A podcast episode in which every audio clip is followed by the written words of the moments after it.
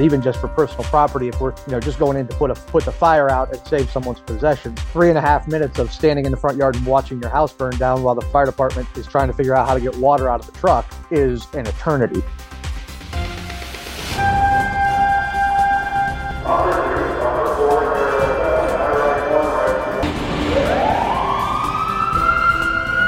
This is Code 3, the Firefighters Podcast, hosted by award winning journalist Scott Orr. Now, here's Scott. That's right, and I will not let Parkinson stop me. Thank you for joining me today for another edition of Code 3. This is the show that gives you all the information on a firefighting topic you need in about 20 minutes. I'm back after a bit of a hiatus, so let's get started. As a firefighter, you've probably developed some strong opinions on at least a few topics. Some people call them the hill you're willing to die on.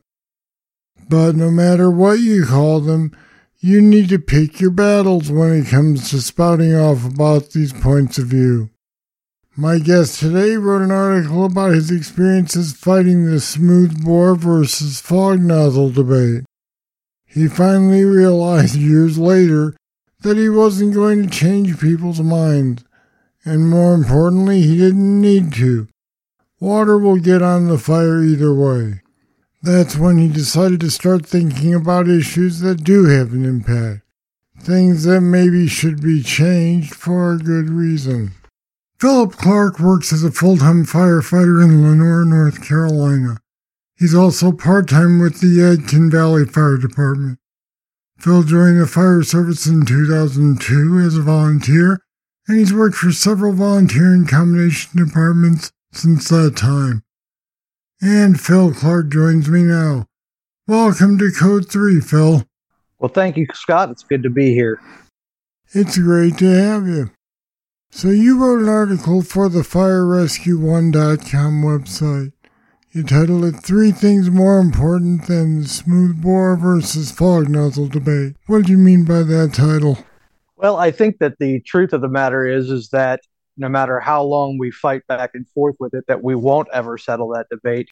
Um, I think that a lot of it, a lot of that comes down to how you were trained and how you came up in the fire service. If you came up using a fog pattern or a fog nozzle, you're going to always think it's better. If you came up using smoothbore, you're going to always think that's better. Uh, I just, I, in my six years that I've made that battle, uh, uh I never did find that I made any progress making anyone a converter or converting anyone to believing that smoothbore was better than fog or, or, or vice versa. So you're saying that what nozzle you're using is not the most important topic in firefighting that we should be debating? Well, I think that it is an, an important topic, but I think that it doesn't matter what nozzle we're using if we can't effectively deploy a hose line or we can't effectively get in there and, and you know put the fire out. I think that we focus so much on the things that we aren't going to change overnight, like fog nozzle versus smoothbore, that we lose sight of the things that we can change by more training and, and putting in the reps and sets to have a better outcome. Now, in that article, you offered three better debates, issues that are generally decided by the that's the way we've always done it school of thought. So, how did you come up with those three ideas for things that are, are better suited for debates? Well, it, it really came from me kind of beating my head against the side of a wall uh, about the, the fog nozzle versus smoothbore debate. Uh, I was in charge of training for the volunteer department I was on at the time. And I realized that after I had been going back and forth and back and forth with the fog nozzle smoothbore thing, that we had a fire one night and I realized that we ran into some problems that were very easily correctable as far as deploying the hose line and things of that nature. And it dawned on me that I've spent all this time trying to prove my point and be right about what nozzle we're using when I should have been focusing more on making sure that we were deploying the hose line effectively, putting it in service and get water on the fire in a, a timely manner. That we were operating cohesively as as a unit with our crew. That uh, you didn't have one guy putting his face piece on in the back of the truck on the way to the fire, and then one guy doing it at the front door, and you know, so that when when we got to to the scene of the fire and we were getting ready to go inside, we operated collectively as a unit. And then the last one, as far as things that should be going on in rehab, is that as a I've been a paramedic since 2012, and I realized that I see a lot of firefighters after a fire. We come out, we take our coats off, we take our air packs off, and we just kind of sit down in the front yard. And if some nobody makes us go get checked out and recover appropriately, that we don't do it. The the crew uh, integrity just goes right out the window at that point. So that's really where those three ideas came from. Was just the idea of things that I had seen in with my own eyes of things that we were struggling with and nobody seemed to really be addressing. Now, the first alternative idea you suggested was the argument of when and where to mask up. What are the two or more sides to this argument? So, the two main thoughts that I've heard from that are you either mask up in the back of the truck on the way to the fire or you put your mask on, you know, in the front yard or at the front door right before you make entry. I've heard pros and cons to both. In in the article I, I wrote, I talk about the the the pros of doing it in the back of the truck. You know, you, that means that when you get there to the scene, you're ready to go. You don't have to take time in the yard to put it on and things of that nature. But the, the drawback to that is that you limit your visibility, right? You, you, you only can see what you're allowed, what you're able to see with the mask on. Um, it also limits your ability to hear because a lot of firefighters wear headsets with microphones that are wired to the engine. So they're going to get that tangled up with their with their air. Absolutely. I am not a mask on in the back of the of the truck. I think that there are certain circumstances where it could be beneficial. You know, if you're responding to something and you have a confirmed report of somebody trapped or something of that nature, and everyone does it as a crew and you know when you're when you're rolling up on scene that you're immediately going to have to make a rescue or something of that nature. I could understand maybe in that situation but i don't i don't think that that it that the benefit of doing it outweighs the things that you lose the the getting tangled up in, your your headset the losing the visibility. You know I, i'm originally from northeast ohio and we get snow up there quite a bit of snow and I can tell you when you step out of a, a fire truck at two o'clock in the morning and there's eight or 10 inches of snow on the ground, there's a lot of obstacles that you're going to have to, to contend with going through that front yard to stretch that line. And if you've already got your face piece on, it just limits that your ability to do that job that much more because now not only are you are you trudging through snow and trying to avoid things that you can't see that well because of the snow, but you're also doing it through a face piece that is probably fogged over by the time you get to the front door because you've been breathing a little heavy in it and, and your your breath is warm. I, I, just I don't see that there's a, a big advantage to doing it in the back of the truck. That being said, I also think that if you are going to make the decision that you mask up in the front yard or mask up at the front door, that you put in the sets and reps to being able to do that in a timely and effective manner because no, there's nothing worse than, than the bystanders standing around and watching a group of firemen fumble around with their face piece trying to get it on while their, their house burns down. So, are you able to give me the opposite argument as well? Sure. So, the opposite argument, I think, is that you save time by putting your mask on in the back of the truck you don't have to delay when you get on scene. You come off the truck, you've got your mask on, you've got your hood up, you've got your, your tool in your hand, you're ready to go as soon as you get there. You're, there. There's not a delay. And if you roll up to a house fire with somebody hanging out the window, you don't have to, okay, well, hold on, let me get my mask on. You know, I, I've seen many videos over the years of an engine pulling up on scene and there's somebody hanging out of a window or there's a rescue to be made and the guys come off the truck and they just immediately go and make the rescue. They don't worry about putting their ma- their mask on. They don't worry about doing all all of the safety things that we really should do. And not that that I fault those guys by any means. You know, you pull up and there's a rescue to be made, you're going to do what needs to be done. But I do think that being able to have that mask on at that time when you get there, as soon as you come off the truck, it's that way you're not caught behind the ball if there's a time constraint of making that rescue. And I think that's the biggest reason that people uh, would would say that masking up in the back of the truck would be more important than in, in the front yard because they don't want to lose that time that it takes to do so in the front yard. How would you resolve this this debate? Well, I think that the the answer in a perfect world would be that if you ride in the front seat, if you're the officer on on the apparatus, then you sh- need to not have your mask on. I think that that clouding your or, or obstructing your vision as you're pulling up on scene to make a good size up and everything that really is going to hinder that and you talking on the radio through your mask you know nobody can understand what you're saying so the officer uh, of the of the apparatus needs to to keep his his face completely clear of obstruction until time to until it's time to go into the, the structure that being said the guys on the back i can see that they can have their masks on and ready to go so that when they pull up on scene, if there's something that needs to be done right then, they're already ready to go.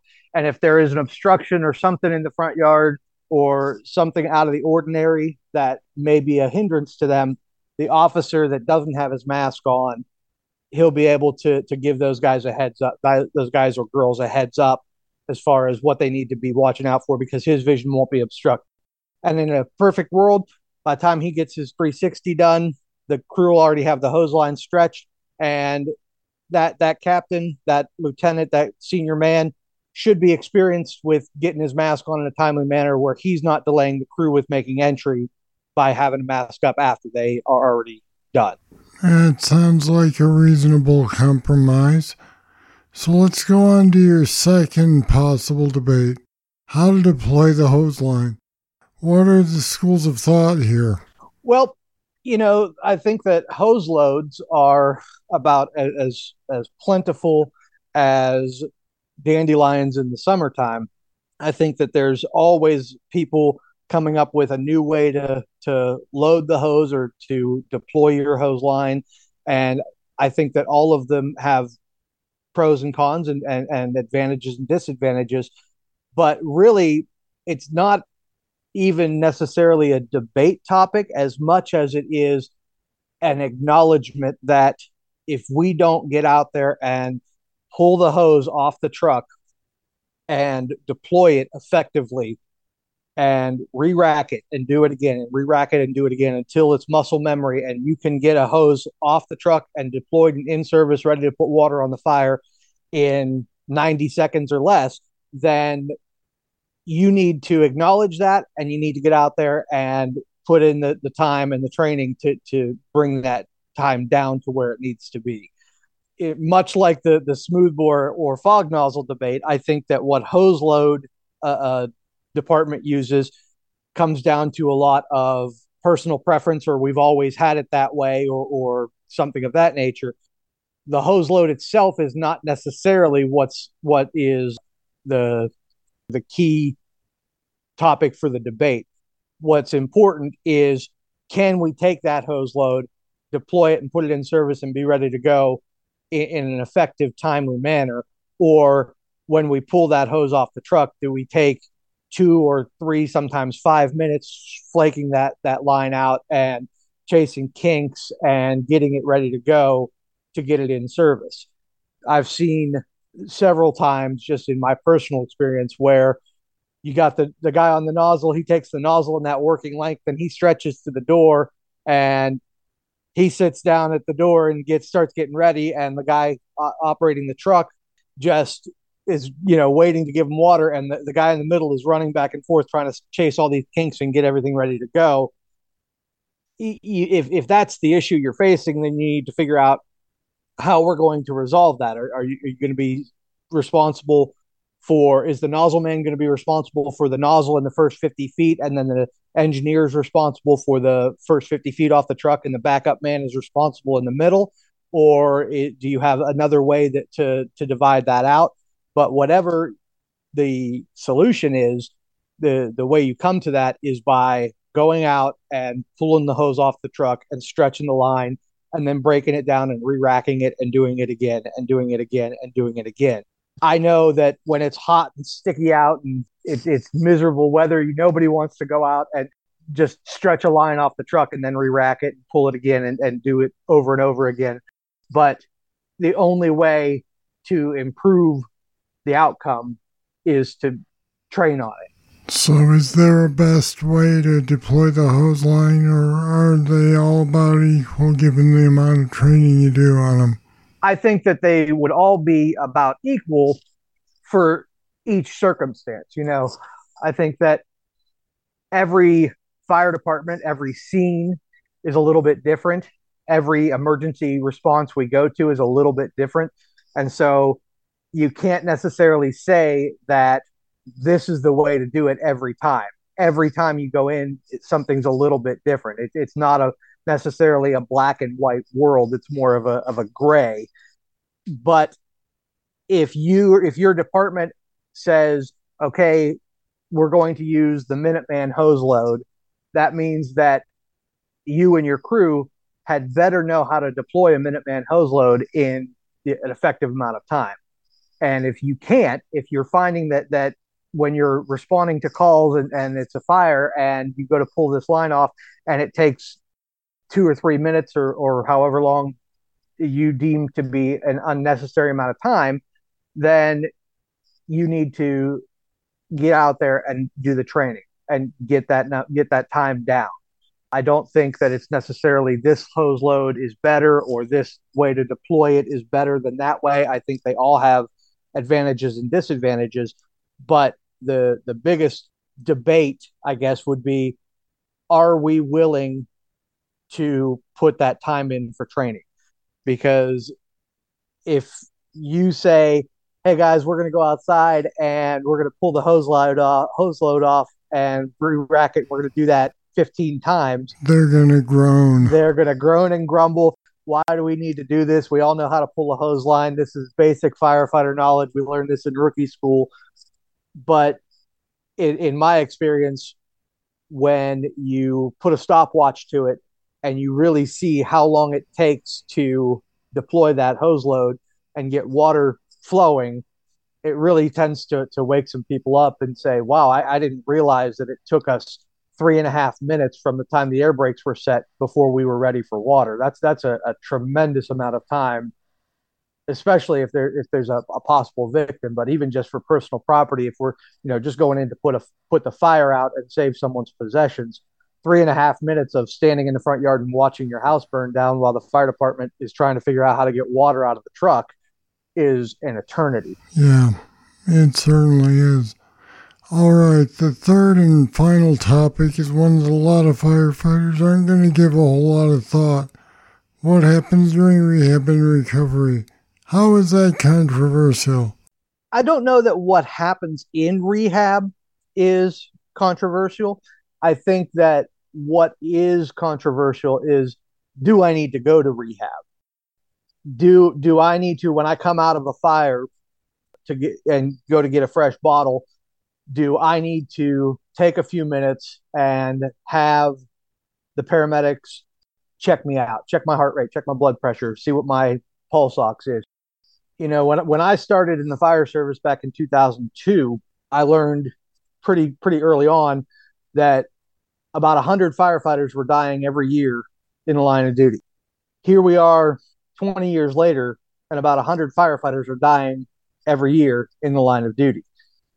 The difference in, in what I've seen though is that back then we had maybe 30 or 40 guys dying in a fire and and, and 60 or 70 guys dying from other things and, and, you know whether it be a car accident or a heart attack or whatever now if you go onto the NIOSH website and you look at firefighter fatalities you have to actually search to try to find a firefighter that has died in a fire.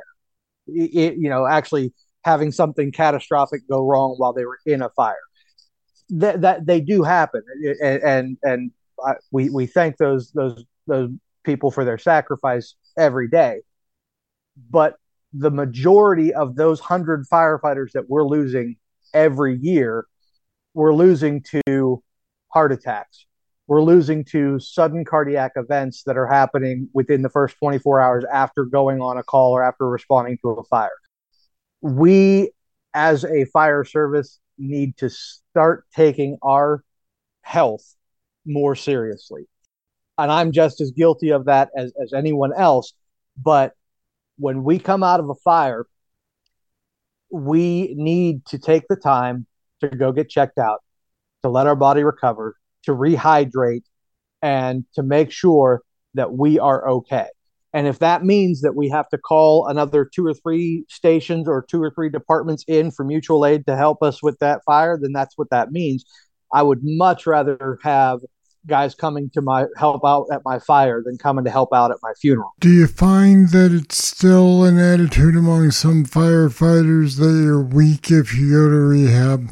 If you don't just jump up, put on a new bottle, and run back inside, you're weak. I I, I don't know necessarily if it, if it's uh, that peep other other firefighters would think that, but I think that it's an internal thought that happens to a lot of people. Nobody wants to be thought of as the the the person that had to come out and go right to rehab or or had to come out and take a break. Everybody wants to we want to get in there and do our job. We love what we do and and we don't ever want to miss the chance to fight the fire, to do the the things that we train to do. So when we come out if one person if the whole crew doesn't go to rehab, then I think that one person would second guess themselves to say, should I go to rehab? Because the rest of my crew's not going. Well, if they don't need to go, then I don't need to go. Even if they don't feel well, or even if they know they they are spent, that they internally will think, well, I don't want to be thought of as as the the weak guy or or or the the person that that can't do the job. So I, I think that that's one more reason that when you come out, you go to rehab as a crew.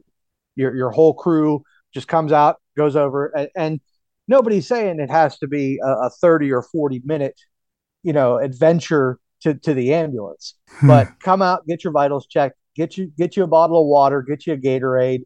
Just take a couple seconds and, and rehydrate, replenish the, the things you've lost, and, and be ready to go back at it. But if there is something going on, if your heart rate's crazy high or your blood pressure's high or whatever the case may be, wouldn't you rather catch it then than versus going back in and have something really bad happen and now you're inside and you're having chest pain. Now you're inside and you're short of breath or you're dizzy or whatever the case may be because now you have potentially become a mayday situation and what could have been addressed sitting in, in the air conditioned ambulance is now having to be addressed by a RIT crew coming in to get you out, or by you having to call a mayday, or whatever the situation would be. It's a good point. Now, here's the most important question of all. How do you bring up these topics without sounding like you're a know it all who just got back from FDIC with a bunch of new and better ideas? That is a fantastic question, Scott. I have had to learn that exact thing over my my my years of of talking about these kind of things and learning about these kind of things being a uh, being a paramedic and, and bringing that knowledge into the fire department i have struggled with people thinking that i'm just trying to be the the the paragod or or the the know-it-all from the ems side of things being passionate about the fire service, being passionate about the things that I know or that I've learned and that I want other people to know and learn, it really it, it can come off as you being a know-it-all or you being somebody that that just got back from FDIC. I think that the best way to bring these things up is rather than saying something like, "Well, I think we should do this," would be to bring it up in a in a conversational aspect not even when you're planning on doing any training on it bring it up when you you know you get back from a call and you say hey did anybody else think that that that uh, how long it took us to to get that hose off the truck was was crazy today. We we need to we need to think about how we're doing that. See see if there's something that we can do to to make that better. I I have always found in my experience that if it's something that I want to bring up and train on, that if I can show my own need for that training, that it makes it less it makes it appear less likely that I am trying to be a know-it-all or that I'm trying to say that my ideas are the best ideas or, or, or something of that nature. Well, because you're saying that you need the help too, you're not saying you people need to do it this way. Exactly, exactly. And I always will, you know, I try to admit my shortcomings right off the bat when it comes to something that, that we're going to train on. I try to tell people or, or lead with now, this is why I struggle with this topic. You may be very good at that aspect of it, but this is where I struggle with it. So I, I try to to always make sure that the people that that I'm talking to, or if I'm tra- doing a, if I'm, you know, running a training or something of that nature, that that the people that that are in that that training know that I am not the end all be all to, to the fire service. I struggle with things just like everybody else does what what I'm really really good at, you might not be that great at, but what I'm absolutely horrible at, and I dread having to do, may be the thing the, the thing that you are fantastic at. And so we need to remember that when we go into trainings that if somebody seems like they know what they're talking about or, or seems like they're a, a know it all, it may just be that they're just really passionate about that topic. And give them a listen. If they, if they don't know what they're talking about, teach them why they're why what they're doing isn't the best way to do it. But if they know what they're talking about and, and they're passionate about it, give them a listen. You might learn something. And we'll leave it there. Phil Clark, thanks for talking with me today on Code 3. Well, thank you, Scott. It's been an absolute pleasure to be here, and uh, I look forward to hearing from you and hearing more of your podcasts to come. And the link to Phil's article can be found on our website at code3.com slash issues. If you have an opinion on anything Phil discussed, I'd like to hear it. Or you may have your own pet peeves that you wish were addressed. Either send me an email or even better, record a voice memo on your phone and attach it to the email. Either way, send them to scott at code3podcast.com. Of course, you can also leave comments on the website in the comment section of the page. Once again, that's code3podcast.com slash issues. All right, that's it. That's all for this edition of Code 3. Thank you for listening. I'll be back next time with more, and I hope you'll be here. I'm Scott Orr, and until then, stay safe. To contact us, get more information on today's show, or to subscribe to the podcast, go to code3podcast.com.